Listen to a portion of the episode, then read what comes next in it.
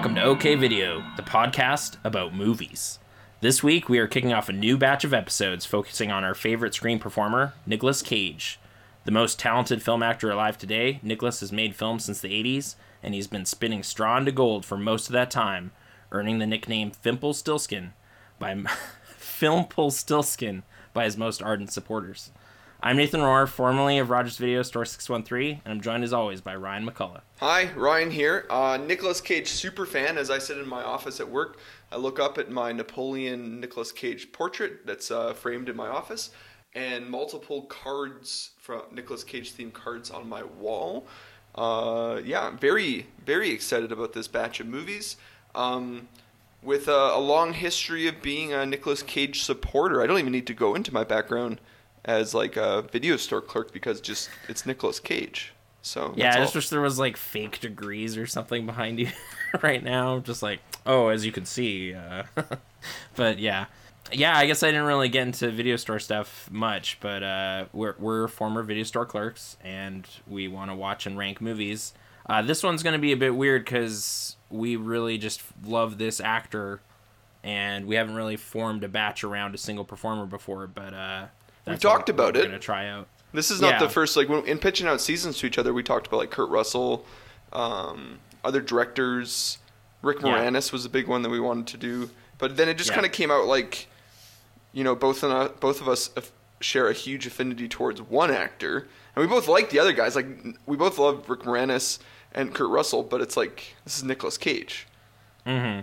So, So I feel like our MVP segment might be impacted a bit by no, this. 'cause, it's second place. Uh, this whole like season, we're whole batch. basically looking for runner-ups this time Yeah. because Nick is the reason we're here.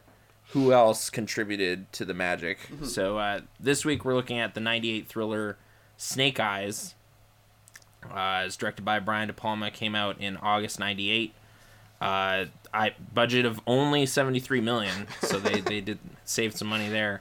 I don't know. The wiki was really proud of their budget, and I don't know why because it didn't really do that well. Well, es- well, especially because like when you watch the movie, where did where did that seventy three million dollars go? Like it's a pretty that, like that casino. they rented like, a, a stadium, like that's, but it could have got that done in a couple days.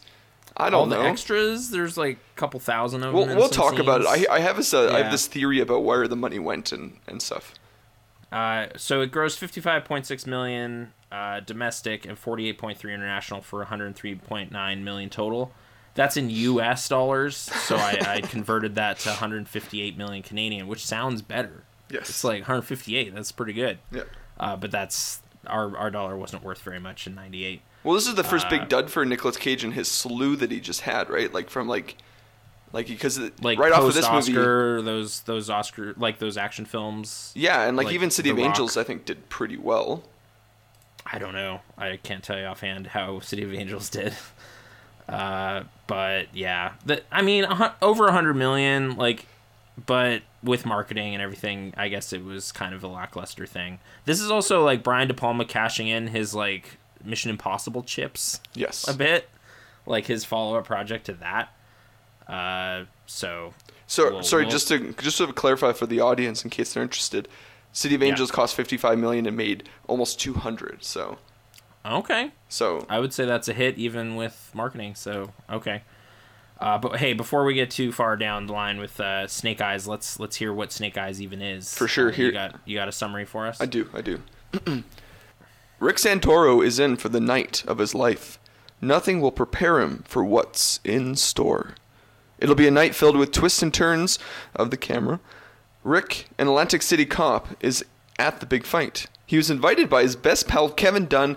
No, not that Kevin Dunn, though they are still friends. Rick is in for one wild night, filled with an assassination, a boxing match, a conspiracy, a new love interest, a hurricane masquerading as a tropical storm, and a twist he won't see coming. But we will, because the movie will tell us before the halfway point. Snake Eyes! Snake Eyes. Uh, yeah. Uh, this movie establishes itself pretty well. Like, Oh, it's got a man. nice bunch of energy right at the front. I had to watch intro twice because I basically passed out the first time I was watching it. and I did the same thing because when you texted me, I was in the middle of watching it. And Yeah. so I was like 30 minutes in, and I was like, all right, I'll just stop and then we'll watch it next week. So yeah, I also got to watch the intro sequence, which is it's parading around as a one take thing, but there are very well done cuts type of thing Yeah. throughout. But it's still a really slick scene as we follow uh, Ricky Santoro, Nick Cage, through this auditorium casino arena, talking to people, being wild and like fun and having a night of his life type of thing. And there's tons of like camera and camera stuff, like uh, monitors with characters on it, and then like pan over, and then there's the actual person being filmed, and then back, and oh, Ricky's on a TV monitor, like bothering his buddy Kevin Dunn, the actor. And Yes, then, not the character. like, uh, yeah, then uh, following him inside and whatever. Like it's playing around with a lot of uh, surveillance cameras and stuff to establish its its basic notion. Uh, but yeah, a lot of you know five six minute takes Yes. and some creative uh, Lots of movement. shots right up front. Yeah, lots of movements like moving from different levels even like there's this great shot as it goes down an escalator and turns around a corner to to like like it's actually a pretty well done shot type of thing um, to hide it. Yeah. even roger ebert who gave this movie one star out of Oh four man. This is the only good thing he had to say about it he's like sitting there i was like he's like that opening scene i was sitting there i was ready to love this movie and then it was just downhill from that opening scene Uh, okay. no, I don't fully Uh, agree with him. I, I have a fun time watching this movie. Yeah, I went into this movie with some like really foggy memories of the first time I saw it, but like I basically only remembered one thing. And you mentioned it in your summary of like the twist, and I was like, "Oh, thank God!" Like this movie doesn't even consider this a twist either. So past this point in the movie, I don't know what's going to happen. But here's the like, I was able to just watch it again. Okay, so you kind of like had this like the second and third act of this film you got to see again for the almost like for the I first was time. worried it, that would be hanging over the whole movie until the third act, and it's like the only thing I know that this movie's gonna play. But then they're like, "No, you know what? That's boring. Here, here's who the bad guy is."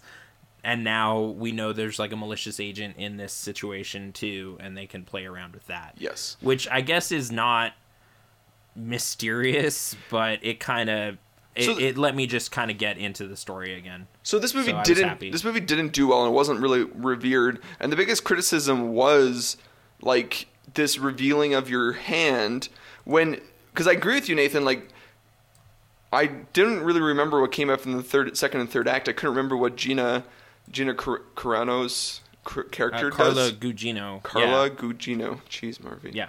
um, Carla Gugino's like character does what what happens with her, and all like the how everything outplays. I remember the final act, like the final five ten minutes of the movie. That's the one thing I did remember. But uh, people point out that like this is supposed to be like a murder mystery thing. And because we have a we have a protagonist who he doesn't figure it out until the tw- third act twist, but it all the air gets pulled out of the room because we figure it out as an audience within the like in the 30 40 minute Well, mark type of thing like we probably figure it out by like the 15 minute mark but the Sure. movie tells you at the 35 minute Yes, mark. for It's just like, 100%. hey here's exactly what's up with this guy but then like, have to run around and wait for Nick Cage to catch up with it as well and you're kind of Right. like what I don't know like I sit here and wonder would this movie have been better more like more suspenseful because it's trying to go for suspense in some scenes Mm-hmm. if we didn't know that Gary Sinise was the bad guy and and right and it was more I, of a I feel mystery. like they're they're more so playing like oh is he gonna be able like is ricky gonna do the right thing Yes. is is uh he gonna be able to get to her and help her in time or will commander kevin dunn catch her first or whatever played by okay to be fair at this time like at this Yeah. point i think they're just coming off of ransom so like yeah, i So i don't Like Gary Sinise's evil is Yeah. like a thing you should half expect. That movie plays at third act, right? yes Like as I That's a recall twist. vaguely from this Ron Howard thriller I saw 20 years ago. which was like like a huge thing when it came out yeah, like that movie It's was a like, Oh, that marketing movie like did well. Yeah. yeah Okay. but it like did well it was a marketing thing like people were anticipating it um yeah and then it was like that third act reveal i remember my aunt went and saw it and she told my parents like i'm not going to tell you that twist but it was crazy and I was Yeah. like, oh okay. But it is Like, like, Lieutenant Dan is not on the level. He is not it? on the level. To be fair, like, I love that guy, and yeah, you wait, wait, okay, all right. You're I'm not, saying, that. I'm saying he's trading off of like, hey, I'm just hanging out with my buddy Tom Yeah. Hanks. Like people like, say like Gary I, Sinise. you know, I didn't. I was confused because you have been an ardent critic of Forrest Gump over the years. right? No, no, I'm I'm speaking a character. Okay. My who's, aunt, like, my aunt really- probably was actually Yeah. a big or or you know he's that hardworking astronaut in Apollo 13 from last summer or whatever, and now he's like a villain. So Which which is the one? Sorry, thing. he's the one that. Okay, so Kevin Bacon goes be, even though he's sick, or Kevin Bacon no, no, stays Kevin behind. Bacon goes because they're they're predicting uh, Gary Sinise will get Ken Mattingly will get sick. but it's actually Bill Paxton that gets sick. Uh, Bill Paxton does puke in zero G or whatever, but Sorry, it's not a big who's deal. the? They don't they? I'm saying, don't they get the blood vials mixed up, and that's the whole point of Apollo 13 is somebody's blood says, and they actually get sick in space. Like that's the whole plot point. Is like that's why Gary Uh, Sinise actually like- isn't getting sick. Is it the measles or something? It's like, Yes. and Ken Mattingly never got the measles, by the way. Like they end with that. Anyway, we're yeah, thinking about a I thought it was Kevin movie. Bacon got the measles in space. I don't think anybody gets the measles in space. Oh. Like the thing that goes wrong is the mixing the oxygen tanks and whatever. Hmm. But that's another movie. Point is, Gary Sinise playing a villain that for a while was kind of surprising. I went into this with kind of like a Sean Bean type thing. Like it Yes. was like it's Gary Sinise, so he's not going to be trustworthy. Well, yeah, because we also have Reindeer Games as a movie that comes out quickly after this as well. He's the bad guy in Reindeer Games, Whoa, the John Frankenheimer Okay. classic. awesome! I, I didn't know that about reindeer games, but I believe you. Uh, yeah, it kind of became like no, that's the thing. Gary Sinise plays a lot. Is the shifty guy. Yeah. So So, okay, so then I guess what- we can touch on this trivia note now because it's it's gonna it, like I verified that this was in fact true, not just IMDb nonsense. Sure. Will Smith was maybe gonna play this character. Yeah, which that was a one point. fascinating movie. Yeah. Like it would be like, oh, that's purposely against type. Brian De Palma compares it to Henry Fonda's villainy in Once Upon a Time in the West. As Okay. like, can you get a really likable guy to be sinister? Yeah, Kind of thing. But would you believe it to be like at that point Will Smith was like mid twenties? yeah. Like he was playing mid twenties. Nick Cage is thirty five in the movie. He's actually like thirty four in real life when he filmed this movie. Okay. So I was like, oh, that's cool. I like that. Um, Right. And Gina Carino was uh, Gina Carla Carla. Gugino. It's Yeah. it's the Gugino. Carla was actually 26 as well. Like when they said their ages at the end of the movie, that's the It was actual basically ages. true. Yeah. Yeah. that's right. Um, So young Will Nick Smith Cage- is like a naval commander, and then like would they still reveal it? Because like it would be more surprising if you're trading off a really likable, Yes. friendly actor you like, and then he's evil. Would they still play that card at the 35 minute mark? Well- if they structured it, they would have had to like play that. You know that one scene where Carla is trying to like get this one dude she meets at the bar to take her upstairs, and they're both. There's a perspective of Nick Cage seeing her and walking quickly, and Gary Sinise see her and walking quickly, and there's a bit right? of Like they're trying to track them in this hotel. yeah, like, that that scene wouldn't have played if we didn't know Gary Sinise was the bad guy. Yeah, no, that's what I mean. I, I just wonder if they would have restructured like a bunch of things about the movie. Well, okay, so this is the big thing that I heard was that Yeah. there's a reference at the end of the movie, and they actually keep it in, which is fascinating to me because they filmed the movie out of sequence, but the movie was going over budget, and we talked about budget. Um, Ah. At the end of the movie, Nick Cage is uh, hanging out on the the pier with uh, Carla, and he's gonna go away to jail because we'll get into the moral reasons of what's going on with this movie and why it's kind of like a convoluted film. But Sure. he's talking to her and how he still has nightmares of being trapped in the tunnel underwater. And it's like a weird thing about like, okay, he's referencing something in the script that actually happens. Like in the script, David Okay, Koepp yeah. wrote that the hurricane like actually does destroy the stadium and the entire like thing floods and there's this whole big action sequence after what we see in the is the final conclusion of the police showing up and and shooting Gary Sinise and everyone's safe. There's a whole No, like Yeah, Gary Sinise kills himself because he's like cornered. The, the police shot him. The, the No, bullet. no, he shot himself in the chest. He went to shoot himself in the chest, but then the police shot him. Uh, I did not interpret that scene that way. I interpreted that as like he had a gun like out of sight and shot himself in the chest. Yeah, I understand that, but I I saw it as like that. Then the police bullet came from the back, because that's where the bullet wound was I thought his. that was an exit wound, but I don't know. Okay, give me a sec. Whatever. Let me a sec. Uh, Yeah. Rick uses it to Juliet's side, waiting for the Navy officer to open fire. Yeah, and then witness the Navy officer opening fire. And the That's crews. him. That's Kevin Dunn, the Navy officer. No, no, tipped off. Rick uses his cover to rush Juliet outside, where the police, tipped off by Rick, are waiting and witness the Navy officer opening fire. What? That's opening the fire thing. I don't think that happens. He has his gun out Yeah. and is like after them, and they like go, "Hey, put the gun down, sir. What are you doing?" Kevin and then he's Kevin like, commits "Oh." suicide in the in the view of the live feeds. Yeah. Okay, yeah. you're right. Sorry, I Anyway, the way the gun lined the up it didn't make happens. sense. But it's like I honestly was like making excuses for the movie. I was like, "Oh, weird. It's like Nicolas Cage is talking about this like dream version of what happened and like with how rainy it was that night and all this like he invented this drowning scenario." But it's like, "No, that literally happened. Like this character's talking about PTSD for a thing that didn't actually make it on screen." Yes, because they were so they weird. went over budget. Because as you watch this movie, you're like, where did 73 million of a 90s American dollars go into this film? Movies didn't cost 73 million, especially like like not huge scale thrillers.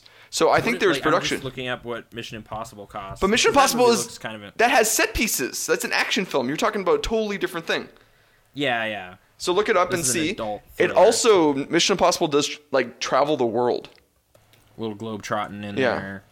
Just uh, 1996 dollars, so 80 million. Yeah. So a little bit more. But it had okay. but it's an action globetrotting action film with special effects. Like there's a train and all this stuff. Yeah. Yeah. Whereas like in Industrial Light and Magic is like prominent in the credits, and I think it's for this unseen work. Like Well, no, maybe they the still ball. did some stuff with that globe or whatever. Yes. Yeah.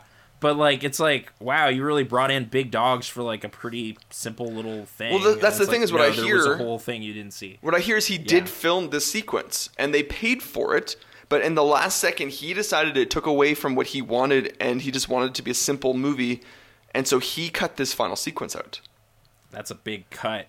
Like that's Yes. some trust in in Brian there. That's something. But he like you said he was just coming off of Mission Impossible, yeah, which was a big movie for Paramount, right? Um yeah, yeah. okay. I really want to chat about uh Nicolas Cage's character arc.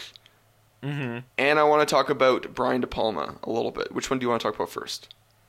Uh, let's talk about Ricky because I mean he's center to this whole thing. We talked about his moral dilemmas and such, and and we should probably elaborate on that. Mm-hmm. For sure. So Ricky is uh, we kind of quickly established in this opening sequence that he's a police officer. He's a pretty Yeah. skeezy skis ball because of the clothes he's wearing. He keeps hitting up all these people for money. He likes gambling. He's a little crooked, not like full crooked, like he's not like peddling drugs or something he- like that. He's but he's taking envelopes of cash. He's betting on fights. Like he's, he's but he's not crooked you in like the he's not like running drugs. He's not running prostitutes. Like I just watched Equalizer, and those people are real. Like cops in that movie are really crooked. Whereas in this Right. movie, he's Or- just like or the bad lieutenant. This is like the skeezy lieutenant. Yeah, like, he's got, a, he's got a weird yellow shirt and like a leather jacket. Like Yeah. he's you know And these people like Greasy. he he's betting money a lot in legit ways because if he was really dirty, the whole there's one of the plot points of the movie is that the fight that he's at is fixed. If he's really Yeah. dirty, he would know about the fixing of the fight type of thing. Right. But I like how he plays that because I swear I was like trying to do the mental math of what he's saying to everybody. And I think he's trying to hustle more money out of the fighter for fixing it than he actually put down on the fight. Mm-hmm. Because, like, it's like he's talking about putting down five grand, but the guy's like, no, you, you're going to take forever to pay that back. I'll see that next Christmas. And then he hustles like Luis Guzman for a couple thousand. And then he, puts down no no for 2,900 on thousand. He he gets Yeah. so Luis Guzman owes him money, so he gets one thousand from him, and then he goes and gives it that thousand dollars to that loan shark as a d- d- down payment because he wouldn't take in his five dollar bet, five thousand dollar bet. Okay. Okay. But then the guy didn't want that one hundred, so it's only nine hundred. The blood money. Yeah, the blood money. little symbolism for Yes. Uh, And then eventually, when the fight gets called off, all bets are off too. Mm-hmm. Like there's no final count, so all bets are off. But then Kevin Dunn tries to give him five thousand dollars so that Kevin Dunn, who is the actor Kevin Dunn, can be a could be a, right, the like reporter on Jimmy, the pay-per-view reporter or whatever, Yes. wants this to be like his big breakout for journalism. moment. Yes. Yeah. So- because they're their camera crew trapped in the stadium during this hurricane. Yes. So they're the only ones that have the access to this crazy story, which is the assassination of uh, the Secretary of Defense. Yeah. So we find Yeah. out like he's he's a bit crooked. His in his personal life, he's got a wife and a kid, but he also has a mistress on the side. Uh, he he just is like even when he sits down with his kind of square friend, we think square friend Kevin Dunn, uh, Gary Sinise, um, like Gary kind of ribs him about like cheating on his wife and how he's a little crooked and how he he's just like no I just don't get away with I get away with it now. I used to not before. And so he goes along this journey where he thinks Gary Sinise is there to protect uh, a senator.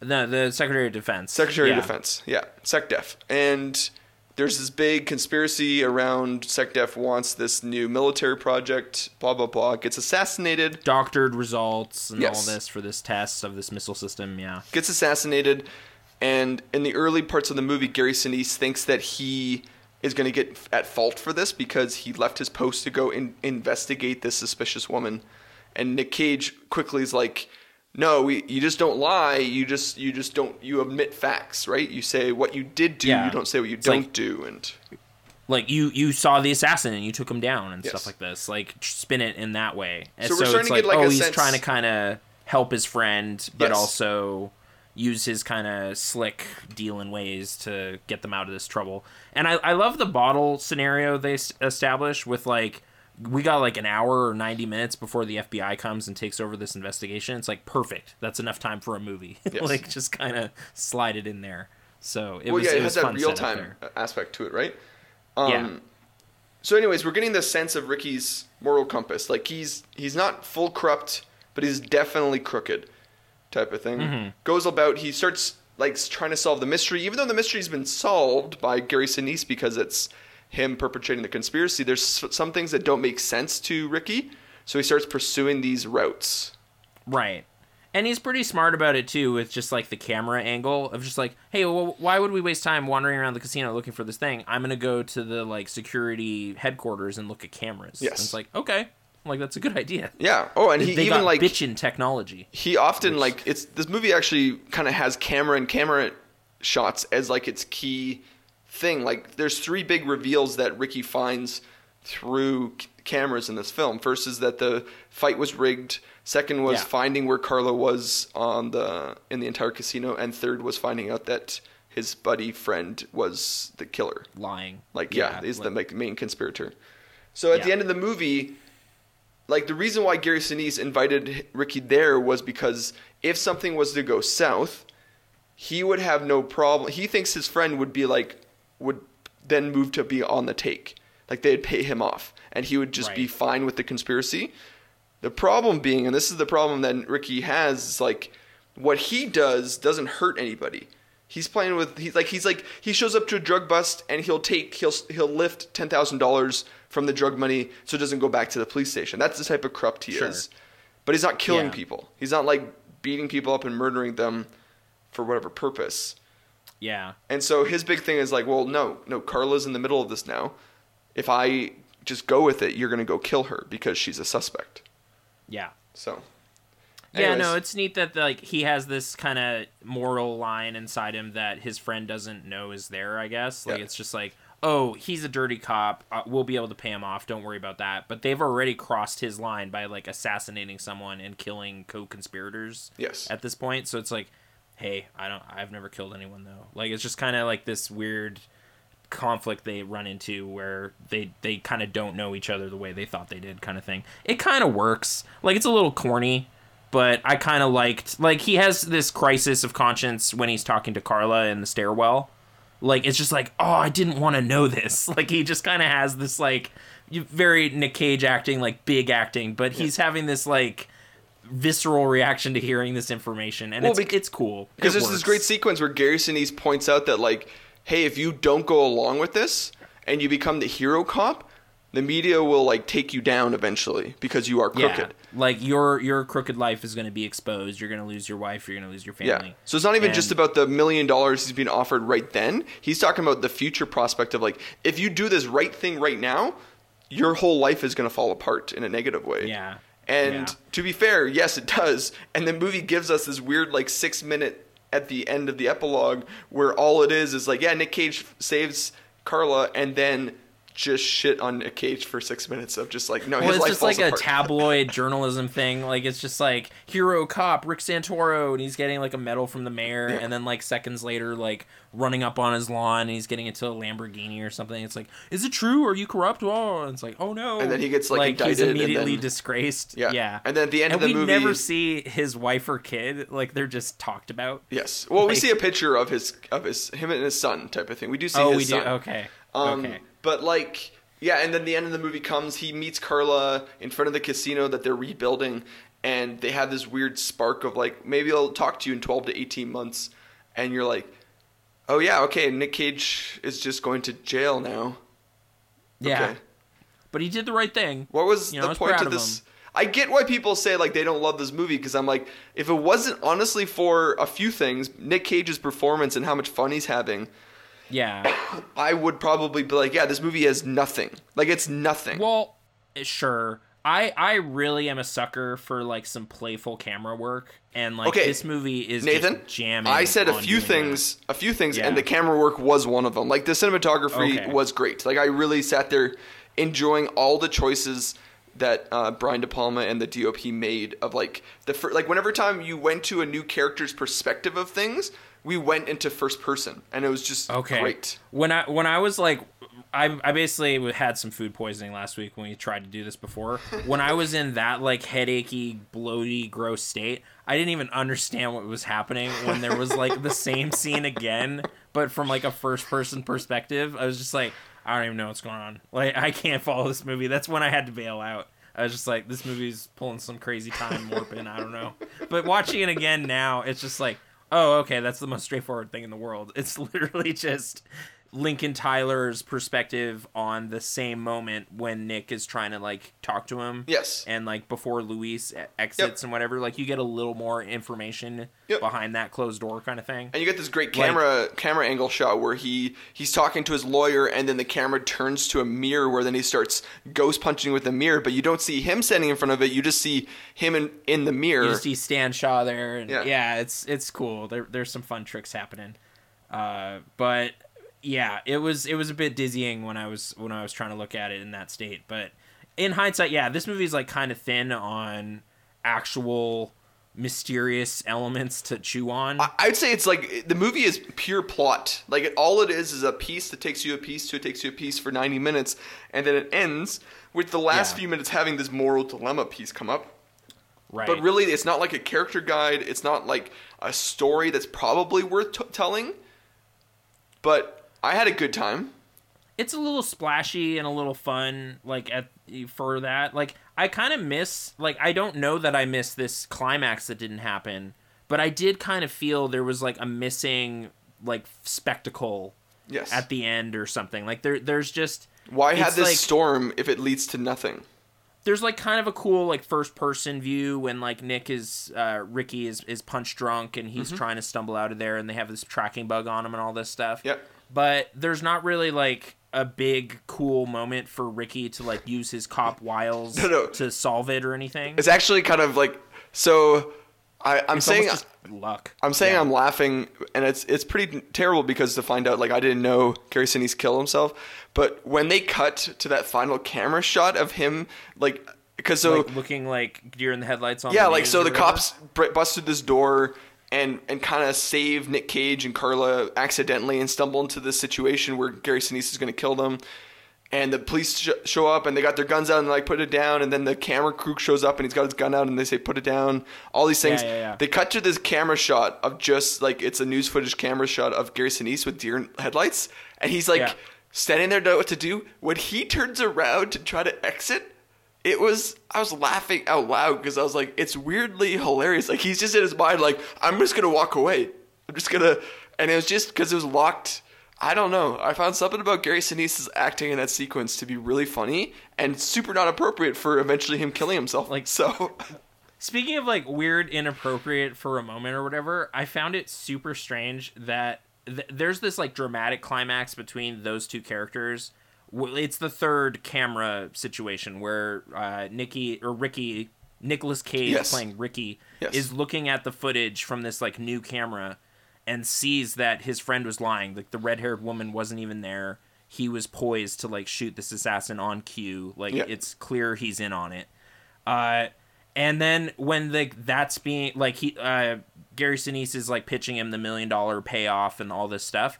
Like it's a weirdly wide shot of Nicolas Cage, and there's just like a scrolling billboard in the background Yeah. on the jumbotron, and it's just like Pepsi, yeah. Pepsi, Canon. Like Casio. Why is this in frame? This is so weird. Oh, for me it was distracting. I was watching it all the time because it, Casio was a big uh, funder that night. Like you know the watch brand Casio and Canon, Yeah. and a lot of these like I was like Casio was that big at one point, huh? That they just like were Uh-huh. able to. But anyways, I, the shot that I thought you were talking about was when he first realizes there's actually a pretty decent shot of like. Uh, I knew it because I've seen this movie before, but like in the back right, back left corner, up the top of the stairs behind him, Gary Sinise is just standing there, and his feet are, are visible, but kind of not because they're in the shadows. But if you look, you'll see something, and then oh yeah, he starts I saw his walking feet, down. yeah. Yeah, and it's just like, he's a waiting Yes. for the moment to be dramatic. Yeah. yeah. And Uh, then he presses the erase. and then they did it twice. So they did it a second time with the uh, what's that? What's the boxer's name? You said Uh, Stan Shaw is the actor.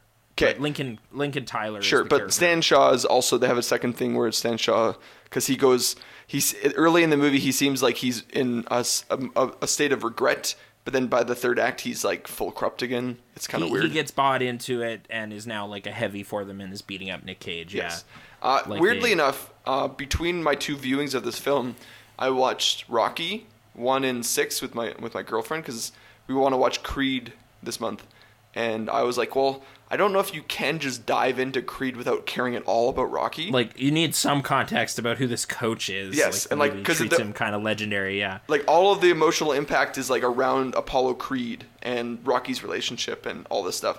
So I decided to show her Rocky one and six because it kind of like they're Rocky's bookend storylines type of thing. Sure. And you kind yeah, of avoid the most the- important chapters. it, you kind of avoid like the fun, silly two, three, four stuff.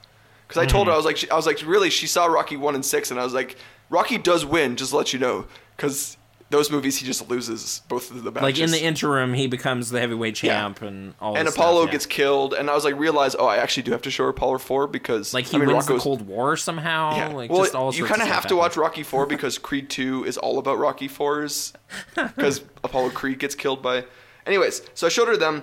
Uh, Stan Shaw is a boxer in Rocky. He's the guy that Mickey chooses to train instead of Rocky before Rocky gets the big fight. Okay, yeah, cool. I, like I think in real life he's like a black belt guy. Like he actually has some fighting chops. Okay. So it's kind of cool that yeah. Eh, The fighting in this movie is so funny to me because it's like basically a bunch of crowd reactions to things you're not seeing. No. But So that's it's like, important. They oh, don't want man, you to see- boxing match. They don't want you to see because the camera would maybe betray us. And it would be redundant later because we get Lincoln's like first person view of the fight, and we get camera angles of the ghost punch and stuff like that. of the ghost punch. Yeah. Yeah. So I, I actually thought it was yeah. pretty clever the way that he reveals things slowly. Like it, none of the scenes that repeated themselves felt fully redundant because I was actually paying attention to like because these actors have to react these situations out every time. And it's like, oh, is Mm-hmm. Nick Cage doing the exact same thing? And for the most part, I thought everybody did a really good job. There's some timing problems in this movie. When Carla sits down to start talking to the Secretary of Defense, it's not quite the timing of that Long sequence. It's a little yeah, like, short. they seem to talk and like point at some pictures and like express some things Yeah. before it, the shooting happens. But, it, But, the shooting yeah. takes longer. There's some sequences where it's clearly like they padded it out and then they shorten it for other things. It's fine. Okay. Mm-hmm. Yeah. Anyways, I, I mean, I have a good time. Right now, like, I saw Snake Eyes in 98 in Blockbuster. It came out on Blockbuster. We watched it. It's because we were a Nick Cage family. And, I mean, it was advertised as, like, the Mission Impossible director, which was, like, a huge movie for me as a kid. Like, I, I saw, I was anticipating Mission Impossible. I love Mission Impossible. It's so great to me. Yeah. But years go by, and I find out who Brian De Palma actually is, and how he's like the most hit and miss director, period, ever. Because Mm-hmm. I mean, his recent stuff has been no, okay, miss, this is his last maybe good movie, Femme Fatale. I'm gonna watch Femme Fatale. I've never seen it before. People talk about good about it. Like Roger gave it a really good review, but I've never seen it. This might be his last great, like, good movie. Because he had Mission to Mars after this, and it's not. That's not a good movie. It's not a good movie. I, I weirdly saw it a couple times, but yeah. Well, because it, like also that was Gary Sinise. Yeah, like that was the summer. That was the summer of the Mars movies, and both of them sucked so bad. Because like Red Planet came out too. Anyways, all right. I want to talk a little bit about Brian De Palma. I know you're a big uh, Untouchables fan. I I recently watched it again too because I the, it's really like Morricone's music in that movie is like s- superb. Mm-hmm. Like there's some amazing stuff, and I was just like I just want to hear that again in context, so I watched that movie again. Okay. Uh, yeah, I'm just like I don't dislike Untouchables. I just think it's fine. Mm-hmm. Like it's not even close to like the top. When I think of gangster films, I don't put it on the list. yeah. Neither do I put- It's like as a kid, I could follow it, so it's pretty. It's pretty cheese. Like it's pretty. Simple I And to be fair, like, it's I based did on see- a 50s TV show. Yes. but Oh yeah. And well, and it's based on history too, right? A bit like Also, yeah, they fuzz it, but yes, Yes. yeah. But I, I mean, it's one of those things where I saw Naked Gun before I saw Untouchables. So like the climax is just a gag now. Well, Like, you it's know, like, is it the scene where the the It's uh, the baby carriage. yeah, baby carriage? we- yeah, I I I saw that in the film and I was like, oh, that's funny. Because it made me think of Naked Gun, which was like, I know that's not Untouchable's fault. But you and I have Mm-hmm. talked about this a bit, and I like David Mamet. I really do like David Mamet. I think Yeah. he writes really great dialogue.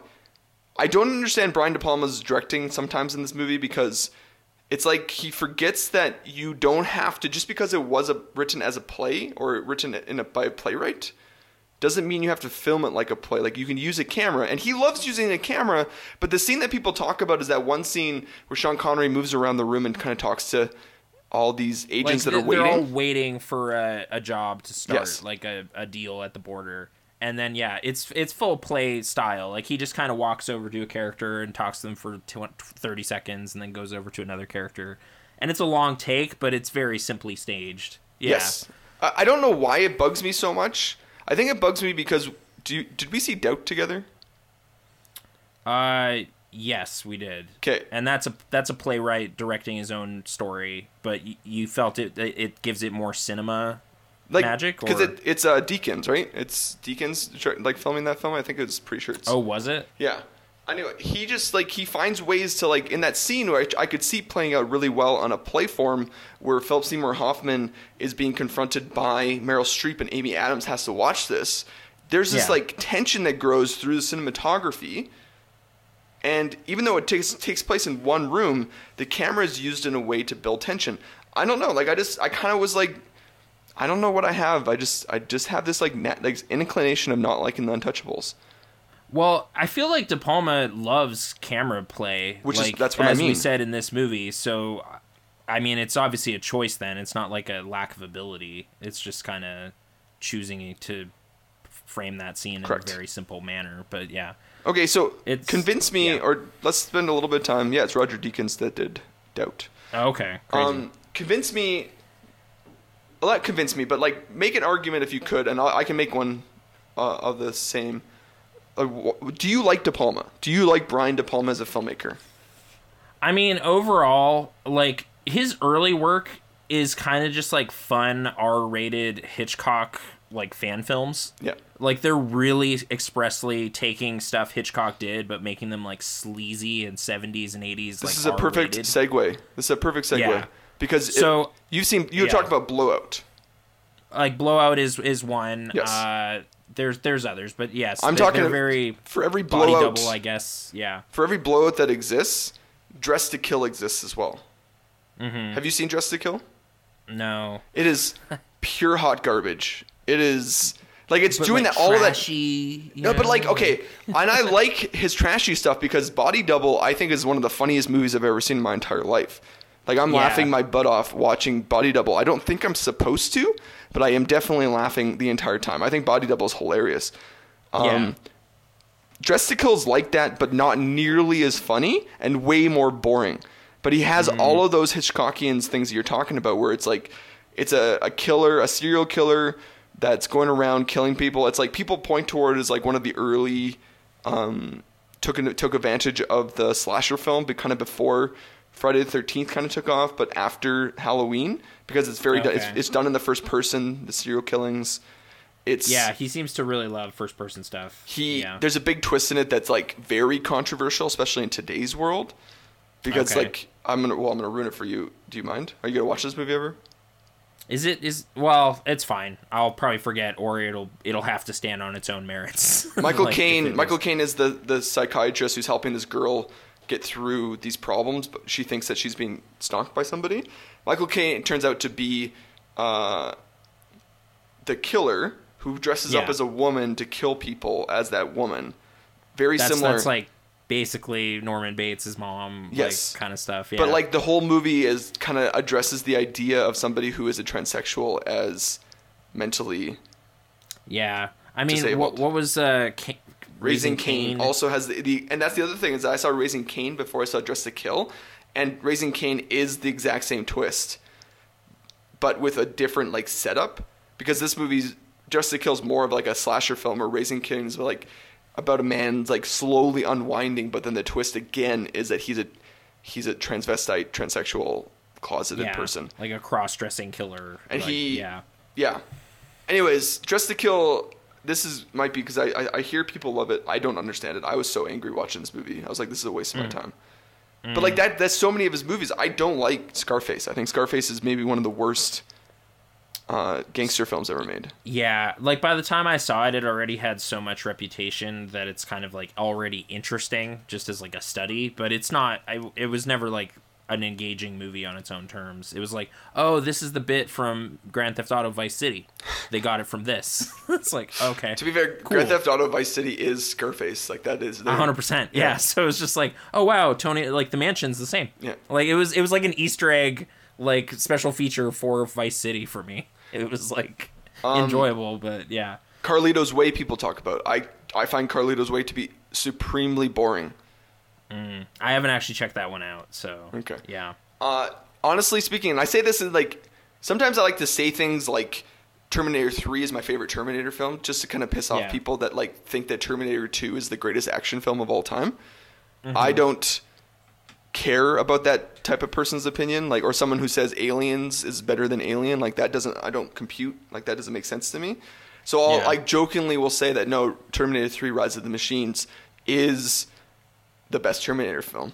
Just to kind Okay, of piss wh- those people off. It's not actually the best one. That's crazy. Terminator Sure, 2 sure. is the best wh- one. What's your like edgy De Palma take? Like, But it's like Mission Impossible is his best film. oh sure, I, I I actually believe that's true. Okay, cool. like it's it's the most entertaining film he ever made, Yeah. and it has one insane like poorly staged twist moment in No, no, it but, that like, was so confusing. It's poorly staged as a kid? As a kid. As an adult, I'm like, yeah. oh, okay. As an adult, Okay. it's like creative. Yes. But as like as a kid, it's like, why is Tom Cruise telling Jon Voight that he knows? it's just like, no, he's he's not. It would be a voiceover, but that's not fun. Yeah. You get Tom acting a little bit. Yes. Like, yeah. No, There's a moment where I remember being a he's kid- basically speaking. I know. I remember being a kid and watching the shouldn't be. And it's just like, wait, why is he telling him? And then why is there's weird reveal on the train? Because I'm like, you already know what is going on. This is a problem with De Palma. He likes to reveal the bad guy before it's probably appropriate in the story. Like, yes, mm-hmm. I know that there's there are tropes sometimes that we know who the bad guy Well, that, is. That's the thing. Like we were talking, like in Body Double, there's like actually Oh when it's goodness. supposed to happen reveal, but it's so ineffective because the makeup is so bad and like the It's so character bad. hasn't been seen. Who's that like, actor? an Henry. What's his name? Greg Henry, right? Who's? Oh, is it? Yeah, I think it's Greg Henry. Because Yeah. he was the bad guy in Yes. uh, Ecks versus Sever. Yes, Greg Henry is about is in this movie Body Double, which is okay. The how I came across Body Double like is my one of my favorite all time stories. So I was working Mm-hmm. at VHQ. I just got started working at VHQ, the video store. My manager, like in the interview process, was like all we did was talk about movies because he was a big movie guy. And Yeah. I was I've seen at that point a lot of movies. He was very like, oh, this is great. Like you're, you're going to be do well here. He hires me in my interview, and almost every single shift that I ever worked with him, he kept talking to me about Body Double, and he would tell me stories about like how every single person he's ever shown Body Double, like he's like it is the best twist in a movie ever made. He's never met a human being who couldn't figure out the twists before the end. He would host parties to show people this movie, and all of them would be like, "Whoa, that's the craziest twist I've ever seen," type of thing. And I'm sitting there being like, oh, "Okay, fascinating. Like it's Brian De Palma. That kind of makes sense. I'll watch it." Um, when I finally got to watching this movie years later, like it wasn't we didn't have it at RVHQ, so I was working at HMV and I, I just ordered it and bought it. The twist, the moment that so there's this guy. I know we're on a tangent, but there's this guy who kind of Yeah. like rear windows this like porn star that lives in another house beside him, Yeah. and he keeps creepily watching her change at night. But one night he looks over and somebody's breaking into her house and destroying things. And you look through this camera, like there's this shot of him looking through the binoculars, and you see, oh, that's Greg Henry wearing makeup. That is Greg Henry wearing makeup. I, dude, I wonder if this is another one of our like uh, Last Action Hero style like HD problems or something. I watched this on like- DVD. He said he showed people on DVD. Like I agree with it's you. Like I had a I had a CRT and like a laser disc, and no one could solve this. No, movie. like this guy was like I he- this guy I remember this guy saying it like I bought it on VHS. He's the only movie I've ever rebought on DVD. Like he said he still showed people and I was like I saw and it was like Nathan, it couldn't even been a VHS because it's so clearly Greg Henry in like Yeah. chin and nose makeup and you're like that's a that's the character that's this character over here.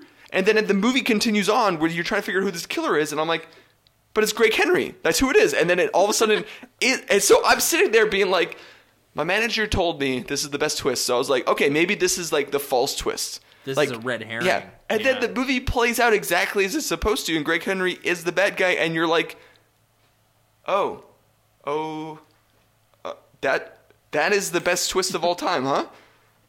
I mean, well, like it's the movie confidently tells you that that guy's out of town.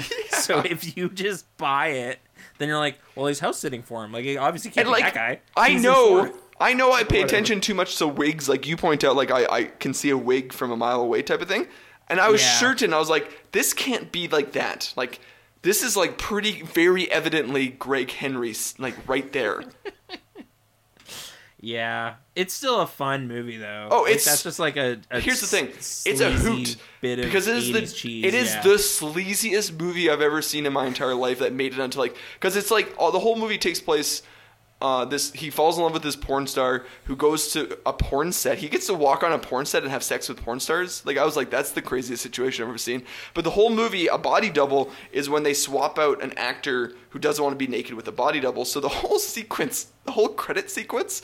So Snake Eyes credit sequence is kind of great because it's just a camera sitting and watching crews walking around a building. I was Br- so De Palma like, loves this because body Yeah. double is literally just a girl standing, a body double standing in the shower while they the they the in film director films her being naked in the shower, and that's the whole credit like you sequence. see how they would swap out a person Yes. for a body double. but that's the credit yeah. sequence, and I was just like, this Yeah. is all right. The De Palma. construction ending at the end of this movie, I was just like so bewildered by it, and even at the end, it like has a little moment where it's just like, ah, there's a ruby red ring in the pillar, and it's just like, what was somebody wearing that? and then like reading the wiki, whoever wrote the wiki summary was great because they point that out like twice, like they foreshadow it, and then at the end of the movie, like let you know, oh. So where was the foreshadow wearing earlier that. in the movie? Uh, just that, like, it's like when they when they mention that Commander Kevin Dunn sees this like red red haired woman at the fight. She they mention that she's wearing this like large ruby ring, and I was like, oh, okay, cool. Thanks for tipping me that because I missed that like twice. Okay. So, and then the ring kind of winks at you at the end, and then it's over. Yeah. Like a sun gleams off of it or mm-hmm. whatever. No, I remember. Yeah. I. Anyways, so De Palma's obsession with so. Anyways, Body Double is a really fun movie that's so trashy and terrible that like I, again I can't tell if if it's like does he know he's being unintentionally hilarious or is he being I don't like I- at some point if you're making entertainment and it's entertaining, like I don't know if it matters. no it doesn't but I'm just trying to Yeah. understand him in his creative process. That's what I'm trying to figure out because like Raising Cain is unintentionally hilarious. I think. right, or is it intentionally hilarious? Because what a gag. Yeah, that Like is John Lithgow. That's yeah. true. I just that's what I mean. So I try to figure out. I know what you're saying. If it's if like Battlefield Earth to me is not a bad movie because it's so great at being terrible. Right. So it doesn't matter that it was actually a bad film. Sure. I ah, that's the thing. I think I I kind of want to assume De Palma knows mostly what he's doing. Like he's trying to make entertaining stuff. I don't know, man. I'm not convinced. It's hard to say. I'm not convinced he's a great director. I think he's he's got some luck. He's got some Yeah. good like when he tries to do straightforward, it works out really well. When he tries to do his thing, that's typically when it doesn't work out very well. I want to assert something here just because like it, it stood out to me as like a possibility, especially with some of the stuff I was reading. Uh, so Spielberg knew De Palma for many years, and apparently this was a movie that was like screened for him before it was done. Like uh, they they would have that kind of like, hey, can you take a look at my latest thing and Yes. like get some feedback or whatever. Uh, so there's a shot in this movie that I was like, wow, this is like that shot in Minority Report.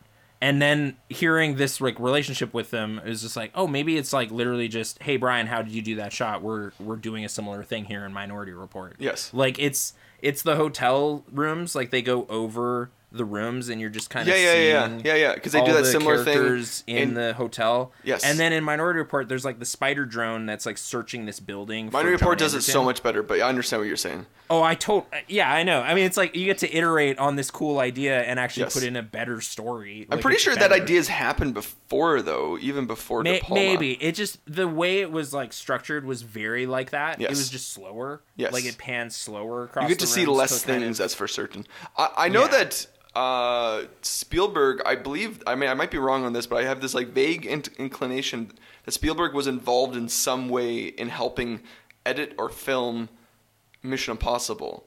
Because Brian De Palma at that point Oh, had like never a made a big consultant or yeah, like he never made or- a big block, blockbuster film. And Spielberg and him do kind of go back to that '70s class of director, right? Like Spielberg, Lucas, They all- Coppola, they all at the same time, Scorsese.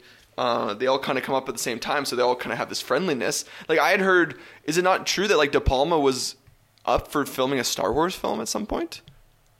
I could see that meeting of having taken place. Like that makes sense. Yeah, but yeah. Anyways, Uh, yeah. I mean, I I had fun. It's it's pretty it's pretty light though. Like I honestly had very few notes for this one relative. Yeah, oh, that's what I mean. because it's like, oh, I think that's the guy from Malcolm in the Middle. Like just little things. wait, like, which one from Malcolm in the Middle? Uh, the guy like whose hotel room like Carla kind of bullies her way into. I Yes. think he works with Lois. He does work with Malcolm in the Lois, one hundred percent. Yeah, he does. Uh, this is great because like I just watched WandaVision this week. At, is the Malcolm in Middle episode, and it was Right. Great, Yeah, the so. intro. But uh and then yeah, the dumb Kevin like the Kevin Dunn thing was so specific. Like as I was watching the movie, I was like, man, if this isn't a dumb IMDb trivia note, like I have to write it because it's just so weird that there's like a major character named Kevin Dunn in the story, and then Kevin Dunn. Oh, I guarantee like, you, Brian De Palma. movie. Brian De Palma hired Kevin Dunn because David Koepp wrote the name Kevin Dunn down. First of all, okay, this movie's writ- written by David Koepp, who like, I think I really like David Koepp as a writer filmmaker, but he Yeah. is not super consistent when he works on big, big, big movies for other people. Sure, He has like, some I mean, great stuff, Yeah, like the writer of Jurassic Park. Uh, he what else has he worked? He worked on like Jurassic Park. Secret Is, Window, I think was him. well, that's what Like, I he directed, yeah, that. type of thing. Yeah. Uh, but I mean, like he's he's really like he did Indiana Jones four, which I know people don't love, but I do. So, um, Mission Impossible, yeah, he did Mission Impossible. He did Spider Man. Um, yeah, but he's also worked on all of the Dan Brown books. Like he wrote Da Vinci Code. Oh, dude. Yeah, that's what I mean. Like he's not super consistent. unfortunate. Like, but Yeah. he's he's generally pretty great. Like, yeah, he did Lost World, Mission Impossible, Jurassic Park. He did The Shadow, which is a movie I really like. Alec Baldwin. Yeah. Yeah. Same DOP, That's though. definitely in our document of like maybe we'll look at this kind of thing. Uh, same DOP though. Shadow and and uh, Brian De Palma's guy was the same director. He did Panic Room uh, and Spider Man. He did War of the Worlds. Uh, Angels and De- he, sorry, he came on in Angels and Demons, and then he went on to do Inferno. So, anyways, he's just like he's involved in the new Indiana Jones movie again. But I I like him. But this is one of his movies. Him and De Palma came up with the idea, and then he wrote the scripts. I Yeah. know. I like Koepp. He makes a good thriller. Secret Window. I guess my last my last like point will be like kind of in contrast to what we were saying last batch about the hidden being like impossible editing task for like a superstation guy. This one is the easiest. There's like barely anything in this movie that is making it R rated to Mm-hmm. the point where I was like, is this was that PG thirteen? Like almost nothing happened. But I think Like, there's too many f bombs. there there's like the one assassination scene. Yes. There's one F bomb in the whole movie. Then I don't understand. That's PG thirteen level right there. Basically right like it's like other than the one scene where guy gets shot in the throat which you could easily edit around and then just like you get it because carla's jacket's covered in blood Yeah. so it's like oh dudes assassinated. Like it was really simple. Oh, it has that. IMDb. I know this is IMDb, so it's people, but it has like uh, violence and gore. It's severe. what? Oh, you know what it is? It's the beating scene. Rick takes a huge beating to the face. He does get beaten up a bit, but I mean, I think it's to do with. I think it's the character to do with his like how bloodied up he looked at the end type of thing. like how punch drunk and like swollen and Yeah. everything. I guess. Our boxing films are rated because of that. Like, No, I think that's different. Like again, like the MPAA has different rules. Like it depends upon the type of violence. So like violence where it's like you're trying to kill the other person is worse than violence where it's like in a sporting match or football. sure. Yeah, because it's like you're not trying to kill the other person. The other person just got hurt. Anyways, yeah, Mm. Yeah. Snake Eyes is fine. Um, so we're not doing MVP because I think both of us would probably agree on this one at least that yes, Nicolas Cage. I, I mean, Yeah, he kept I me like- entertained the whole time. It's not like his greatest role ever, but he he eats everything he can. Like my favorite line from him was "I was made for this sewer baby, and I am the king." Yes. And he's like yelling at the fight. Yeah. He just gets to be as like big and boisterous as he wants to in that first half hour. Yeah. When it's like it's fight night, and he's just like radiating with energy. So yeah. So runner up, I guess. Is So I think the problem here. we're going to have is I think from based upon our conversation, our runner up is going to be identical. Oh, that's a huge chance of it type of thing. So do you want to go first? That's okay. or- like I've been waiting for that to happen for like 30 episodes. like it just to be like we both agree this person was great. Uh, but okay, like three, two, one. you okay? Sure. Carla. Yeah, Carla. yeah. Oh no. Okay, done. We're good. Okay, Good. I gave it to Carla. Uh, like this is the youngest I'd seen her, and just woman in trouble kind of stuff. I actually really appreciated that her character genuinely needed glasses. Yes. Was a big thing for me because I thought it was part of her disguise at the fight. Because she comes in with an obvious wig, even for me, and just looks really weird. and then her glasses get stepped on, and then there's scenes like from the first person where she's got like super nearsighted stuff, and I'm like, I've Yeah. been there, and that would be even scarier if you can't tell who's who's friendly or not or whatever. So, but yeah, I she just she just gives a solid performance here, and I was it's super shoehorned, I guess, like the love make like the uh, love interest thing at the end, but Yep. at the same time, I like both of those people, and it's like great. Like if they can like make that work, I'm happy seeing that. That's a fun note to end on. So I, I was happy with her in this. So Carla Gugino, yeah. Uh, my first encounter with Carla was Son-in-Law, the Pauly Shore film. She's the main love Oh, interest, that- so I saw that. oh. It's kind of like an American Gothic poster, but Yes. with like 90s. Carla, sunglasses. Carla's the girl on that poster. So that Is was my first really? encounter with her. So it was before Okay. Snake Eyes. She is great in this movie. I do, I do like her as well, and I feel like they do a good job. Because honestly, I actually, Eh. I sat there being like, the woman in trouble pieces that you're talking about, but they, it felt shoehorned at the end that there was a romance between them. Because Yeah, the movie no, had no it- Mm-hmm. sense of that at all. And then at the very end, she's like, "So what are you doing?" He's like, So, y- hey, in 18 months, like, you want to give me a call or whatever? And it's like, Yeah. okay, cool, cute, I guess. Like, she knows how much he sacrificed for this. And I kind of like that stairwell scene, too, because, like, she's she's being, like, a genuine whistleblower. Like, it's kind Yes. of like a weirdly modern problem of, like, my bosses are doing something crazy, and I found out about it, and Yes. I'm trying to do the right thing here. And then he does the initial thing where it's like, oh, like, you know him like commander kevin dunn is your friend like i screwed up you're gonna not help me out at all. But then Yep. they kind of he gets past it and whatever. So it was it was a good scene. So yeah. Anyway. uh, "So mine was Stephen Burnham, Burum, the, the the cameraman? Yeah, D.O.P." uh, okay. Because this movie, like, for me, aside from Nick Cage's energy and how much fun he's having in the film, the cinematographer is having as much fun too. And he is creating things that are like, oh, this is just, I don't care about what's happening in this story, but this looks cool constantly throughout the film. Like, mm-hmm. constantly throughout the film. It's not something that just, like, sometimes, like, good camera happens sporadically.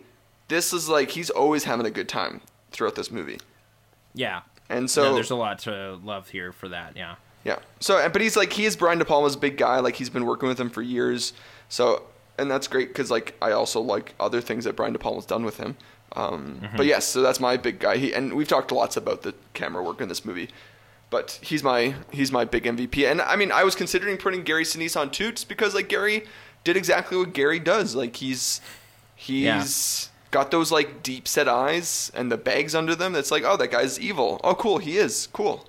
So, and he's and competent. they don't play around with it. Uh, yeah. I'm gonna put this out there. I'm never gonna give MVP to Kevin Dunn, the actor, because he's so always Kevin Dunn, and I find him to be the most bland thing ever. Yeah, it's just it's just Kevin Dunn is a reporter for pay per view at the at this. Kevin Dunn is. Shia LaBeouf's dad in three Transformers films. Like that's Oh, what he we, does. we never we never brought up John Heard's like skeezy Yes, okay, like, well, John real Heard- estate guy. John Yeah. Heard, aside from being Macaulay Culkin's dad, Kevin McAllister's dad, he is just a skeevy dude in films. Like that's what the role he plays. I watched. Yeah. uh Oh no, he doesn't play it skeevy. I watched Pelican Brief for the first time a couple weeks ago because I was like, oh, it's one of the few. I think it's the only John Grisham movie I've never seen. Um, Mm-hmm. And he's in it. And I thought he was skeevy the whole time because he's John Heard, and he ends up not being skeevy and gets killed. So, Oh, crazy. Anyways, but uh, yeah, no, Kevin Dunn is spoiler like seven movies as we listen to this. But yeah, Kevin Dunn is Uh, just a guy that, like, uh, There's nothing wrong with what he's doing. He is playing exactly the person I expect him to always play. He's never going to get my MVP. That's the thing. Never going to sure. get my MVP. No, this is Try well to within find a project. wheelhouse. Yeah, yeah. No, I don't even. I don't think anything's within his wheelhouse. I think it's all like just Kevin Dunn, and I'm Mm-hmm. like fine with that. But it's not ever something I want. Yeah. So or care Oh, about. yeah, that Ghostbusters 2 scene, he was okay. But Chloe Webb was better. what? Like MVP from last last time. What? Stop He's the he's the book guy on Ghostbusters 2 He is the Peter book Venkman's guy. show. He is the book We have guy. to allude to the other half yes, of that. hundred percent, hundred percent. I completely so- forgot that he was that. This is tangential to uh, the MVPs because it's not someone who actually worked on the movie, but I found this like archive of interviews by this journalist Bobbie Wygant or Wiggins. She she's like 95. She's been working like press junket stuff for like 60 years, and there's an archive of all of her interviews on YouTube, including like her talking to Brian De Palma She is. about this movie. Is she just? She asks the best questions, right? Yeah, well, yeah, she t- she touches on all this stuff about like Will Smith, about But no, no, uh, but- like Al Pacino. Maybe movie, okay? all this I stuff. might be think we might be thinking of two different people. There's this Maybe. one interviewer that I've been looking for because she's she's old. She's she's kind of broke out in the 70s because she would sit down with men like stars and ask them like hard questions that like nobody was willing to ask them. It was never she never threw I, softballs. I mean, I didn't dig into like. There's definitely material from that era. So Sorry, I'm give me- She- what's her she's name? Very friendly. Uh, Bobbie B O B B I E uh, W Y G A N T. She's she's like a southern yeah, Texas Bobbie Wygant. area. Yeah. Okay, and she But has anyway, Oh man, she does. She has one interview with Madonna on Body of Evidence, and Breakpoint with Gary Sine- Gary Busey. No, no, it's just tons of people, and it's like unedited like interviews. Like you get the entire shot of Brian in the interview and the entire shot of her in the interview, like Yeah. after each other. But it was just like some fun, like verifying the IMDb trivia assertions. Like, oh, Will Smith was going to do this movie. It's like, was he really? And it's like, oh, I get to hear it right from Brian De Palma's mouth that yes, that was indeed a thing. So, So she it was she interviews De Palma, huh? I don't know Yeah. what the- oh yeah, here it is. Carlito's Way, and then Raising Cain. There's one too for that, and then Snake Eyes. Yeah, she has a bunch with De Palma. She's she's very personable and like they just has a fun rapport with these people, so they're they're very com- comfortable interviews. Uh, not hard hitting journalism. No, it, this other girl's not hard hitting journalism either. What does she do? Her stuff is um, like she asks really awkward questions for men specifically. Like puts them in like, why are there like no speaking roles for women in this type of stuff? Like, but like Okay. in like awkward ways type of thing. I don't know. I gotta look her up. I, I saw a TikTok. Honestly, I saw a TikTok of her and I forgot to research about her. But I was like, in my mind, I was like, I want to look into this person. Whereas, yeah, I just was looking for some like uh, Snake Eyes featurette type stuff, and I found this, and there's a whole channel of stuff like this. So Does she talk to anybody else see. from Snake Eyes? Uh, I didn't search for it. I, I kind of got all the nuggets I needed. But I'm just But- saying, like, I Nicolas Cage doesn't interview very much anymore. Yeah, But I wasn't this was sure. 23 years ago. That's what I mean. Like in the in the mid '90s, was he, you know, More somebody? game for stuff like that. Yeah. No. Why is this having troubles now? all of a sudden? Anyways, uh, cool. I will check out this person as well. Did you see any other? Like I see, there's a Scorsese one with. I just kind of searched through like looking at an overview of the channel. I didn't watch anymore. but uh, it's it's a resource there. I thought looked cool. So Cool. Okay. Yeah. Um, Anyway. All right. So we're moving to that question question period. Question time. Yeah. So this is like I think something that we're going to talk about a lot this season, anyways. But um, can you recall maybe like the first experience you had watching Nicolas Cage, or beside that, the first experience where you said like, "Whoa, this guy is something different. Like he's something special. Like it's not just like a normal, like." Yeah, where you just kind of like you woke up to this idea that like is Nick Cage actually a genius? I'm trying to think what it would have been because like an early one was definitely like The Rock on TV, but that's that's not like the Stan like Stanley Goodspeed's great and the Beatles thing and and the big needle and all that stuff, but ah, it might. It, I'm trying to think if it might have been Con Air, like, but not in like the oh I see that he's special kind of way, but just like that movie's goofy, entertaining way of being over the top was kind of appealing at the time. Yeah. Uh, Do you have a clear one that's like Well- because at some point I saw Vampire's Kiss and I was enthralled, but I don't remember what put that on my radar exactly. It was just kind of once I had seen it, I I was like the meme moment from that movie just genuinely stood out in that movie Yes. as like the most wide-eyed insane stare I'd ever seen a character ever do. Yes. So I screen capped it myself and had it as my background. And it's Great. like, oh, this is a meme. And it's like, Yeah. oh, is it? I, it's a great bit. I don't know. like, Gotcha. So you you came across this, you came across that scene inno- innocently without like knowing that other people had already latched onto it. like this had already become a thing. Yes. It's like, well, it deserves to be a thing Yeah. because that is a moment. Yeah. Uh, so growing up, like I think my dad likes Nicolas Cage. Um, so like The Rock was a big movie. We watched that as a family and loved The Rock and like and the subsequent films. But Face Off was the first one I was excited to see in theaters. Like I was old enough to go see Face Off in theaters, and I love Okay. Face Off. Like I think Face Off is great. I have this like deep nostalgia for it. Um, and I just like genuinely just followed his career. Like every new movie came out, I'd watch it type of thing, and I I just loved watching it. But it didn't really for me genuinely click that Nicolas Cage was a genius on the next level until Bad Lieutenant Port of Call New Orleans, which is pretty late.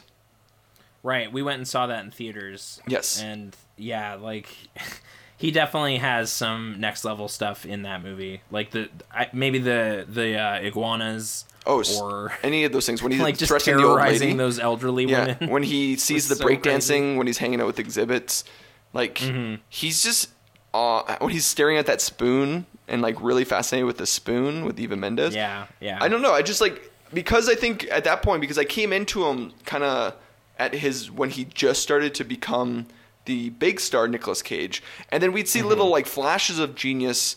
Uh, in that, like, I don't mean genius in the way that like adaptation's just a great movie and he's a great actor, or like Leaving Las Vegas, he's a great actor. I'm saying like the genius in the way that like he does things that nobody else does.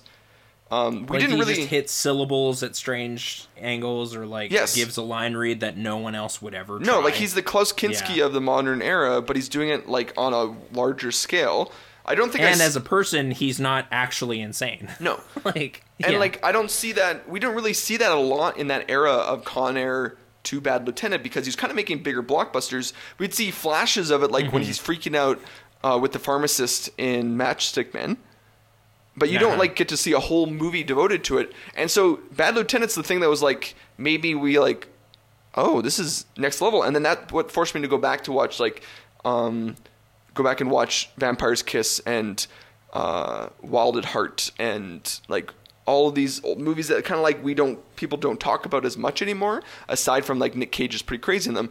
And like it, it's what made me watch like Wicker Man because at that point Wicker Man was only just a dud movie and hadn't hit oh hit, yeah like it's six percent on rotten tomatoes or whatever we hadn't it hadn't hit bomb. memes yet, but then I got to go watch it with that meme mindset on of like this like what's he doing here independent from everybody else.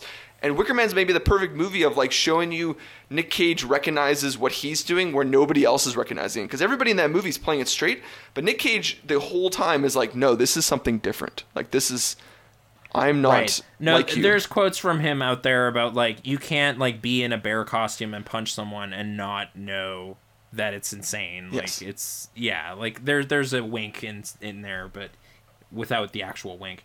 I think for me it's uh it's probably Vampire's Kiss then was the one where like the power of his performance is making this like low budget nothing movie like kind of a miracle. Yes. Like when he's just like jumping onto a desk like from the floor, I was like, wow, he did that. Like it's like a physical powerhouse thing. It's just crazy to see. Like most of that movie is powered by his energy. Yes. And it's it's it's great. Like Mm-hmm. it's it's crazy. So I think that's later in our batch. So Yeah, Vampire's Kiss. We actually covered a lot because Bad, Bad Lieutenant, Vampire's Kiss uh, are coming up in this batch. Uh, we- Yeah, I so- think we mentioned adaptation as well as like good, like just that's good acting. You can't deny it. Yes. kind of stuff. And that's Yeah. the thing that I think people get like because Nick Cage in his later career has moved more into like so there's a great quote that I read in a review recently from uh, Willy's Wonderland where it was like somebody said like uh, Nick Cage is playing the greatest hits of his own career and he's taking requests. And I was like, okay, cool. So he recognizes smart enough to sit down and be like, what are people really like? Where is the zeitgeist around Nick Cage right now? And it's like, it's Mandy, it's Mom and Dad, it's Willy's Wonderland. It's like the silly nonsense that he's doing that he's he's not getting like right now people aren't talking about him on that adaptation matchstick men leaving las vegas level con air level they're, they're talking about like vampire's kiss level and so he's giving us more content in that vein yeah, and I think it's pretty genius because it's it is slowly reviving his career. Like he's had Mm-hmm. a few at this point now. We're, when we're recording this at the beginning of February, mid February, he's already had like a few good months. Like Croods came out and despite being in the pandemic, made money type of thing. Mm-hmm. Um, I saw like Rotten Tomatoes was actually okay on it too. Yeah. Yeah. Oh, it's good. I liked it. I had a good time watching it. Um, he had that ne- that that surprise Netflix show that like kind of like was a nothing show, but everybody was like Nick Cage is the reason to watch this thing, the history of swear words. And then like Yeah. we put on our list, he has Willy's Won- Wonderland, and then later this year, in a few months actually, he's gonna have that movie, that meta movie where he plays a version of himself, type Mm. of thing, which people are buzzing about too. So Right. I, I don't I don't feel like my like of him is actually like in a coming from a place of irony or anything. No, like oh, it's not at all. genuinely like in a bad movie, it's like he at least can like find some magic in it. Correct. Like like uh what's that one where he's he's like a bank robber and he's hanging out with uh Jon Lovitz and it's oh, Trapped in. Paradise. Yeah, Trapped in Paradise is like not a good movie, but like he's finding ways to play this character that like still there's still like a reason to ever go back and watch this movie. I like like- there's I- still a thing there. You know? I'm totally agreeing with you. Like I, I don't think it's irony because I don't think we're laughing at him. I think we're laughing with him when he does these things. I think he 100% is like aware. he, he knows he's making people laugh, Yes. and we're we're laughing. like there's this great scene in a really terrible movie from recent years called Between Worlds, where Mm-hmm. like it's a really silly movie where this guy's dead wife reincarnates within this daughter of this girl he's dating. So then he Mhm. starts having a physical affair with the mom and the daughter, and it's just like this silly movie that happens, and then all goes bad. And then at the end of the movie, he decides to light himself on fire, but it's like invisible I was like, flames. is this the one with the CG fire? Yeah. And it's invisible flames, and it's like, no, this is like a perfect meme. If ever, if anybody ever watched this movie, Nick Cage knew exactly what he was doing. I don't think he was saying like, this is not good acting to him. I think what he's doing is that, like that shaman. What's the what's the phrase that he comes up with? Neo shamanism or whatever. Yeah, neo like shamanism? new kabuki or like he knows exactly Yeah. what he's doing. He's in, I think he's in full command all the time, and people are like po- keep pointing at him as like, oh, he's like the definition of garbage right now. And I'm like, no, that's like Bruce Willis and John Travolta and the garbage they're making because they can't control. Nick Cage is actually like elevating his his crap by or being like you'll it. almost never see him give no effort. Yes. like even in a bad project, like Almost there never. will be something. Bangkok Yeah, Dangerous I feel is I've tough. seen it like once or twice. Yeah, yeah. Bangkok Dangerous is the main one. Yeah. but yeah, which may have honestly been the product product of like a language barrier. Yes, Like it's just like I don't know what the directors are asking me to do, so I don't know. and it kind of came out like in an era where he was trying to still be a major star, but like he was on the downswing from like Yeah. Zeitgeist, right? Because like right, Right. after that, Where- he made Drive Angry, which is like I think a hilarious, funny, great movie. And you keep up way more with his contemporary stuff than I do, so there's like a big hole in my knowledge that we'll hopefully get to examine a bit in this in this batch. But yeah, no, I'm looking forward to it. Good. Um, but okay, uh, that's that's it for this week. Uh, if you want to send us a question, you can reach us at, at it, OK Video Podcast on Twitter. That's an at symbol. Or email Ryan at okvideo.ca or Nathan at okvideo.ca. Uh, next week, we're looking at Red Rock West from 1993. Uh, it's directed by John Dahl. It's kind of a hidden gem there, so maybe check that out. Super hidden. Like it's Yeah. hard to come by. So I'll hopefully have a way to come by it, but we'll see. Uh, until then, uh, this is Nathan. And I'm Ryan. Bye bye for now.